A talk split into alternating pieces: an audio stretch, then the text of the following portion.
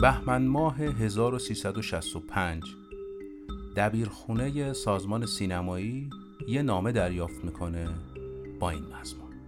من باب ثواب گفتم. گناه که نکردم. واقع قضیه این است که دو ساعت پیش که فیلم را دیدم گفتم به خودم نارنجک ببندم و مهرجویی رو بغل بکنم. با هم به اون دنیا بریم. اما یه رو پیش که استخاره کردم خوب اومد. که به شما بگم نه به کس دیگه ای ادای وظیفه کردم. ثواب یا گناه آخرت خودتون رو به دنیای دیگرون نفروشید.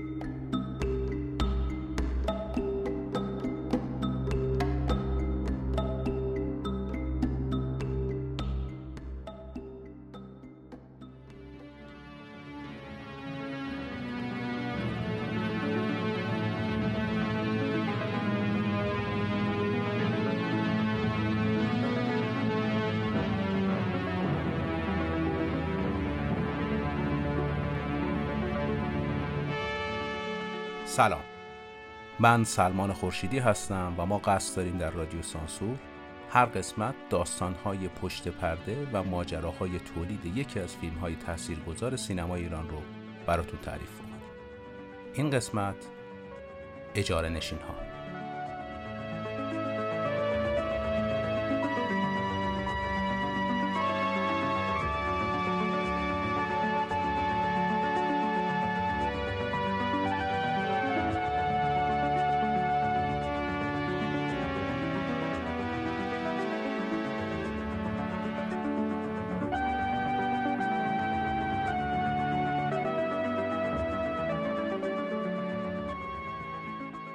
یه خانم پیری توی خیابونای تهران کوچه به کوچه پلاک به پلاک داره میگرده تا خونه ای رو پیدا بکنه. با کمک رهگذرا و اهالی محل خونه رو پیدا می‌کنه و زنگ می‌زنه. مرد جوانی بیرون میاد.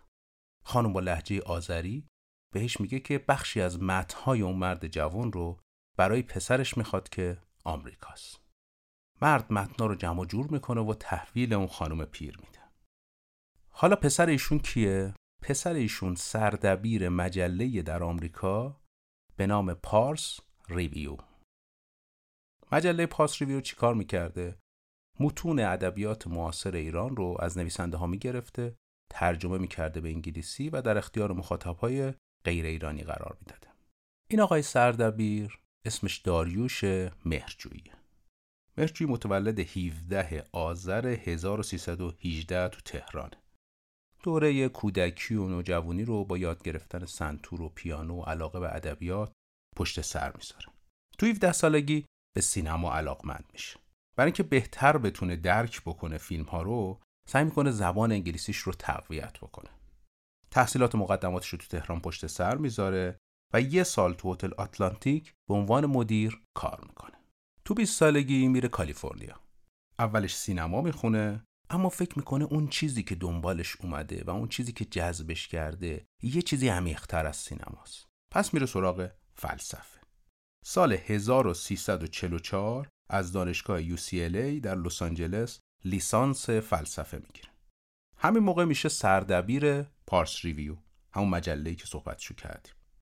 ارتباط ایشون با نویسنده های ایران و نویسنده هایی که خارج از ایران بودن زمانی که توی Pars Review کار می‌کرده و مطلب جمع می‌کرده از اینا نزدیکتر میشه. یعنی با یه سریشون دوست میشه ارتباط می‌گیره و این ارتباط عمق ذهنی داروش مهجویی رو هم تحت تاثیر می‌ذاره.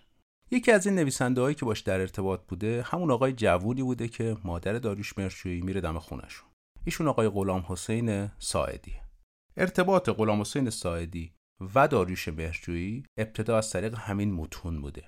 ارتباط اونا نزدیکتر میشه به صورتی که بعضی وقتا غلام حسین سایدی سفر می‌کرده می‌رفته پیش داریوش مهرجویی و وقتی هم مهرجویی میومده ایران غلام حسین سایدی رو می‌دیده اینجا. با هم دیگه گشت و گذار می‌کردن میشستن گپ می‌زدن حرف می‌زدن. تو همین گشت و گذارایی که با همدیگه داشتن یه روز داریوش مهرجویی حوالی میدون توپخونه ماشینش بنزین تموم می‌کنه. دو نفری گالون بنزین رو می‌گیرن دستشون میرن سمت پمپ بنزین. تو مسیر با هم دیگه گپ می‌زدن که مسیر کوتاهتر بشه. های سایدی میگه که از داستان عزاداران بیل الان داره مجموع قصه ای توی تلویزیون اجرا میشه. به مشجوی پیشنهاد میده که نظر چین رو تبدیل به یک فیلم نامه بکنیم. حالا همینجا داستان رو نگه دارید. یکم برگردیم عقبتر. زمانی که مرجویی توی آمریکا بوده اولش یه پیشنهاد از طریق یه کمپانی آمریکایی می‌گیره که یه فیلم درباره تاریخ ایران بسازن وقتی با اون مدارک و اسناد و بالاخره موارد میاد به ایران خیلی دچار ممیزی میشه و حساس میشن نسبت به این فیلم تو اون برهه تاریخی. ما داریم درباره پیش از انقلاب صحبت می‌کنیم. مهرجویی منصرف میشه. بعدش که برمیگرده ایران برای اینکه دانش سینمایی خودش رو بتونه تبدیل به یک فیلم بکنه فیلم الماس 33 رو کار می‌کنه. یه فیلم اکشن.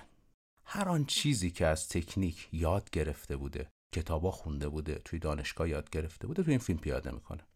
و به نظر خودش این فیلم از لحاظ تکنیک رضایت بخش بوده. اما فیلم تو فروش شکست تجاری می‌خوره.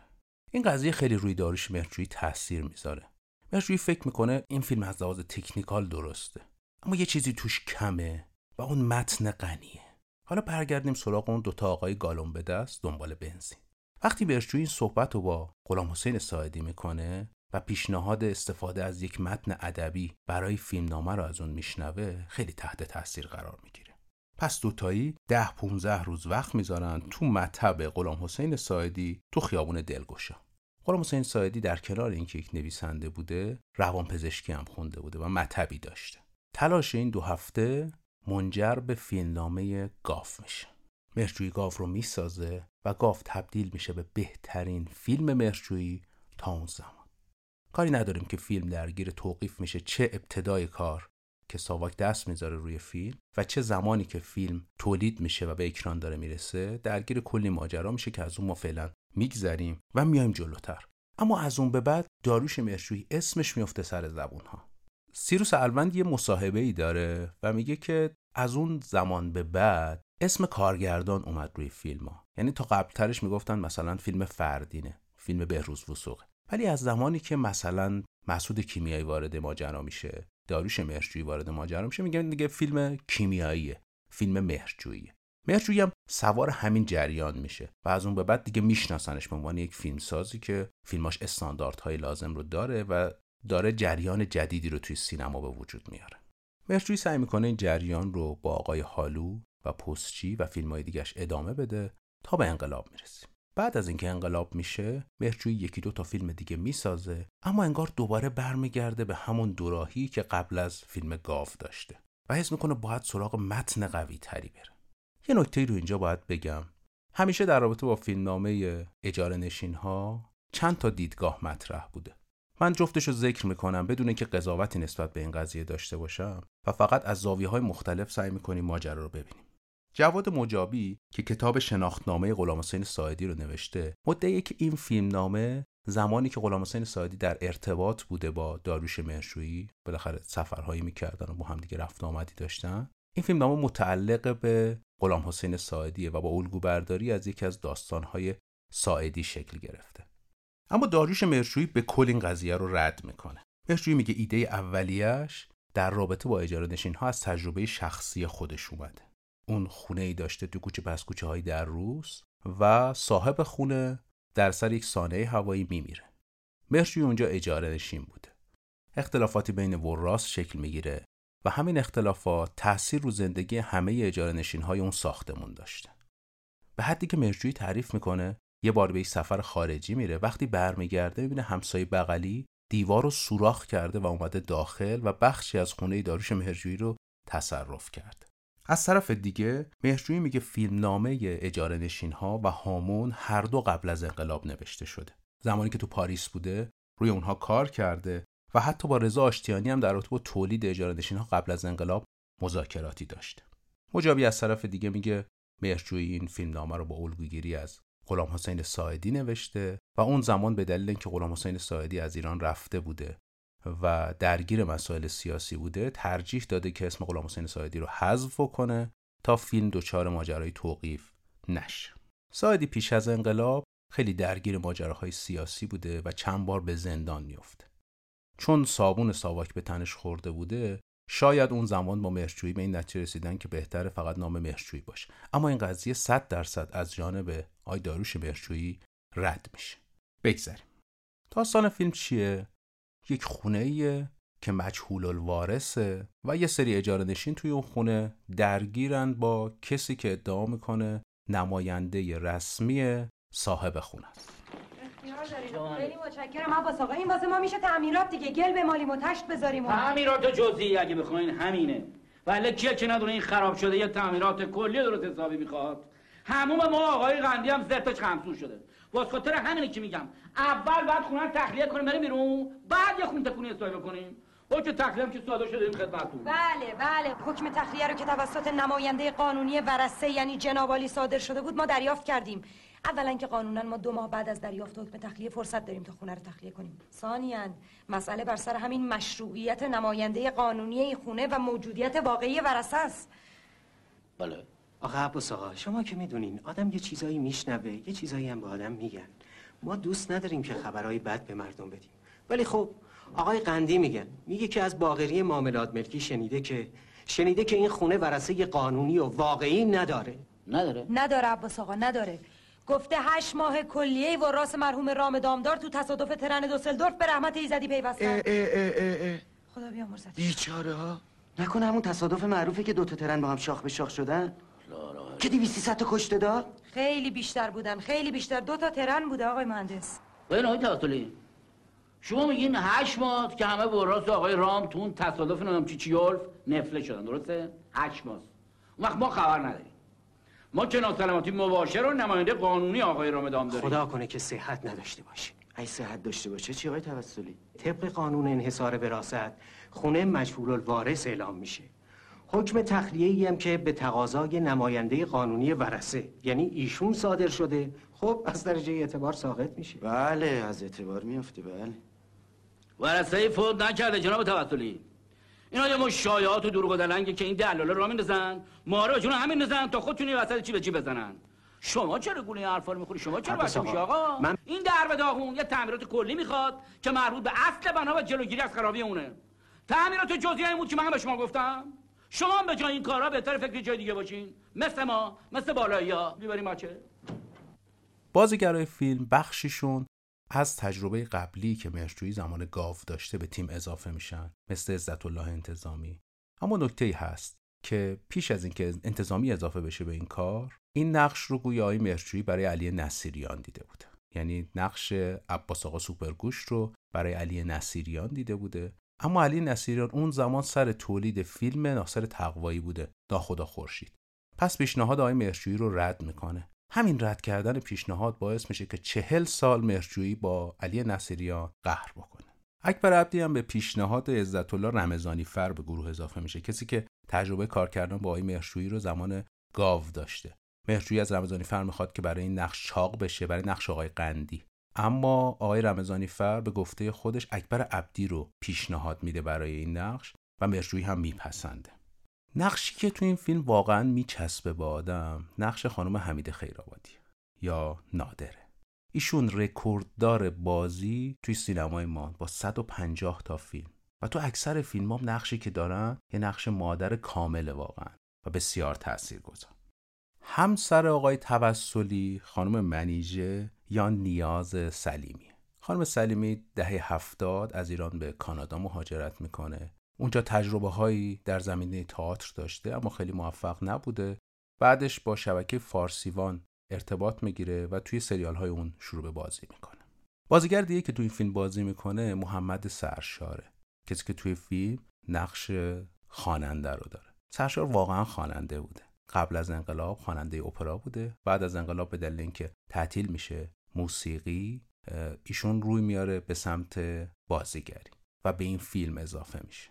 ایشون در پایان عمرش آلزایمر می‌گیره و نهایتا در اثر یک تصادف اتومبیل فوت می‌کنه. منابع آب اینجاست. فشار به طور مساوی همه جا پخش میشه. یک قطره آب هدر نمیره. همه چی جمع میشه دوباره به کار گرفته میشه. زیر خاک یک صفحه سه سانتی پلاستیکی قرار داره که الان ملاحظه می‌کنید ولی پشت بام اینجا باید سیمانی باشه نه چمن. این صفحه پلاستیک سه سانتی اگر یه جاش شکاف داشته باشه مثل این میمونه که هر روز داره بارون میاد. نه خانم این غیر ممکنه. چون من دائما اونها رو بازبینی می‌کنم. و اگه لازم باشه تعمیرشون می‌کنم. ببینید خانم ما اینجا همه جور گل و گیاه داریم. بعضی از اینا خیلی آب می‌خورن و بعضیشون کم. مثلا این کالتروپ وحشی مثل گاو آب می‌خوره. و این کاتارانتو و این کاتارانتوس چی کار داری؟ عباس آقا باختر چرا به هم می‌ریزی. دارم بازبینی محلی می‌کنم این صفحه سه سانتی این که این جگر زلیخا دیگر زلیخا یعنی چه؟ تو خیال می‌کنی این همه خرابی و رطوبت تو این چهار طبقه ساختمون از کجا میاد؟ از کجا میاد؟ از کجا میاد؟ شما بگید از کجا از میاد کجا میاد؟ از اینجا میاد. از اینجا میاد؟ تو خجالت نمی‌کشی برمیداری؟ پشت اون مردم دستات رو میندازی مگه من چیکار کردم؟ همش با اجازه خود شما بوده. تو به من گفتی دو تا گلدون می‌خوای بذاری سر پشت بونت که با صفا باشه. نه اینکه برداری سر تا سر سقف خونه مردم برینی بهش. نگه چه بی داره؟ دو تا سوراخ پیدا شده میگیرمش. در عوض این سیستم سیستم من سیستم من. سیستم چرا؟ تو نزدم چکچون خودت اینا رو در به داغون نکردم و همه آشغالا رو جمع کن بر تو خاک رو. آشغال ببخشید شما یه ذره شعور داشتید اگه از هنر و زیبایی چیزی سرتون می‌شد هیچ وقت به اینا نمی‌گفتید آشغال. من میگم آشغال آشغال. این آشغال رو باید جمع کنی همه امروز. میگه آشغال. قلبت خوب نیست؟ آقا خودش با اینا حرف می‌زنه مسخون می‌زنه اربده میشه به من میگه بیشور مادر می‌دونی بنده خدا چه زحمتی کشته تا اینا رو اینجا علم کرده؟ تو دیگه خفه شو. مادر می‌دونی جو مادر؟ فشار خونت میره بالا. ملاحظه می‌کنین که خانم. مهندس ما گیج چه کسایی افتادیم؟ کاغذ فدایت شبم که برای نوشتم می‌تونی بری. هری! بفهم فیلم اجاره نشین ها توی فجر پنجم هفت تا کاندیداتوری می‌گیره. تو بخش بهترین کارگردانی به خانه دوست کجاست کیارستمی واگذار می‌کنه سیمرغ بلورین جشنواره فجر رو. و تو بهترین بازیگر مرد عزت الله انتظامی رقابت رو به داریوش ارجمند با فیلم ناخدا خورشید واگذار می‌کنه. بهترین فیلمنامه هم نصیب شیر سنگی مسعود جعفری جوزانی میشه. اما یکی از بنمایه های این فیلم داستان مسکنه چرا مرچویی سراغ این موضوع رفته الان ما سال 65 یعنی اواسط جنگ زمانی که بخشی از ساکنین جنوب ایران میان به سمت منطقه هایی که امنتره مثلا تهران اگرچه جریان مهاجرت از شهرهای کوچیک و روستاها کماکان مثل الان اون موقع وجود داشته. در نتیجه سال 65 با توجه به نمودارهایی که موجوده بالاترین میزان اجاره نشینی در ایران بوده نسبت به قبلش. و بعد هم این روند شروع به صعود می‌کنه. در نتیجه یک دغدغه‌ای بوده که همه می‌تونستن درکش بکنن. مسکن و اجاره نشینی رو. لوکیشن فیلم لوکیشن خارجیش البته تو منطقه صادقیه تهران بوده. خیلی جالبه. اگه فیلم رو ببینید ببینید صادقی اون موقع هیچی نبوده و یه سری تپه در کنار همدیگه منطقه صادقیه رو تشکیل می‌دادن. بخش داخلی فیلم هم توی خیابون پیامبر روبروی نیروگاه برق آلستوم فیلم برداری شده جایی که الان به نام نیروگاه شهید فیروزی میشناسیمش تو منطقه ترشت. تولید فیلم تقریبا سه ماه طول می‌کشه که زمان طولانیه برای فیلم برداری. منشی صحنه کار خانم ژیلا مهرجویی بوده. خواهر داریوش مهرجویی که تجربه های زیادی هم در زمینه طراحی لباس و منشی صحنه با کارگردانای بزرگی دارن. دکور کار از خانم فریار جواهریان. خانم جواهریان همسر داریوش مرشویی در اون زمان بوده و چون معماری خونده بوده خیلی می‌تونسته کمک بکنه در راستای لوکیشن هایی که مد نظر داریوش مرشویی هست و پیاده سازیش. صدا برداری کار تنها جایزه که از جشنواره فجر پنجم نصیب اجاره نشین ها میشه. صدا برداری که توسط جهانگیر میرشکاری در کنار اسقر شاهوردی انجام میشه. یه ماجرای تلخ این پشت وجود داره که باید بهتون بگم. اسقر شاهوردی ده تا تجربه صدا برداری با داریوش مهرجویی داره که مثلا مهمان مامان هست هامون هست همین فیلم اجاره نشین ها هستن. آبان سال 86 ایشون زمانی که از لوکیشن فیلم چراغی در مه اثر پناه خدا رضایی داشته از شمال برمیگشته دچار سانحه رانندگی میشه و این سانحه باعث آسیب دیدگی مغزی اسخر شاهوردی میشه. دلم می‌خواد اگه یه روزی این اپیزود دست یکی از صاحب منصبان و صاحب مسلکان و سلبریتی ها و خلاصه هر کسی که تو سینما ایران حرفش میره رسید یادش باشه که هوای امثال اسخر شاهوردی و اسخر شاهوردی ها رو تو سینمای ما داشته باشن. اسخر شاهوردی بعد از اون سانحه دیگه نمی‌تونه کار بکنه. اینا ستاره های تکرار نشدنی سینمای ما. هواشون باید بیشتر داشته باشیم. موسیقی کار اثر ناصر چشمازره و جلوه های ویژه کار هم تحت نظر محمد علی نقیکنی به انجام رسیده. این فیلم جلوه ویژه میدانی خیلی زیادی داره یعنی انفجار داره ریختن آب داره تخریب ساختمون داره. همون نکته جالب اینه که برای هیچ کدوم از این صحنه ها در فیلم از بدل استفاده نشد. یعنی اونجایی که ایرج را کتابخونه رو سرش برمیگرده واقعا سرش صدمه می‌بینه. یا مثلا سکانسی که اکبر عبدی تلفن تو دستش منفجر میشه و انفجار بونگاه خود اکبر عبدی توی اون پلان بازی می‌کنه. و حتی سکانس هایی که ریختن آب هست از بالا روی پله ها روی هر پایگردی یه منبع آب میذاشتن.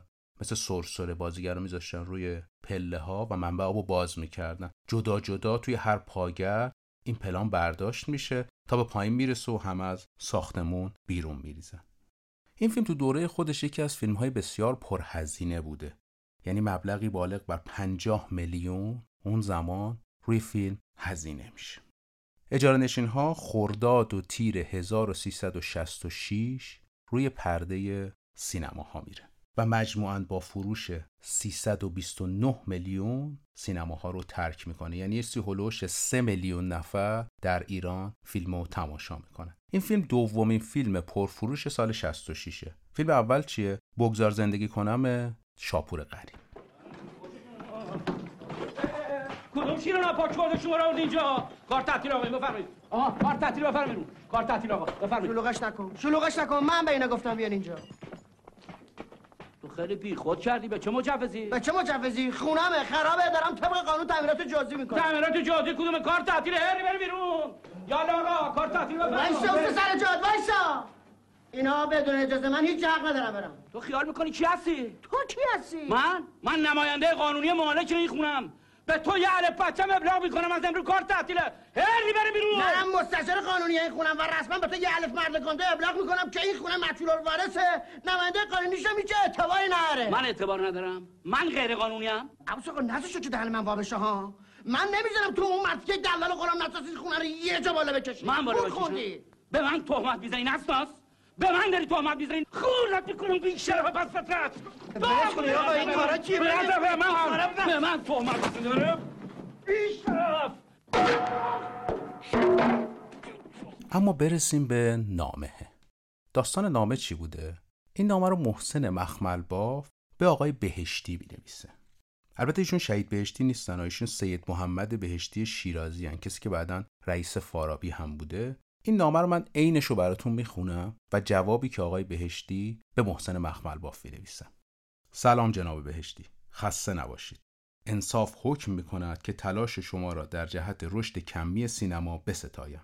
اما وجود فیلم های اجاره نشین ها را به چه حسابی بگذارم؟ بیدقتی شما بیاعتقادی شما در صورت آخر اعتماد پاک مهندس موسوی را به شما نمی‌توانم نادیده بگیرم.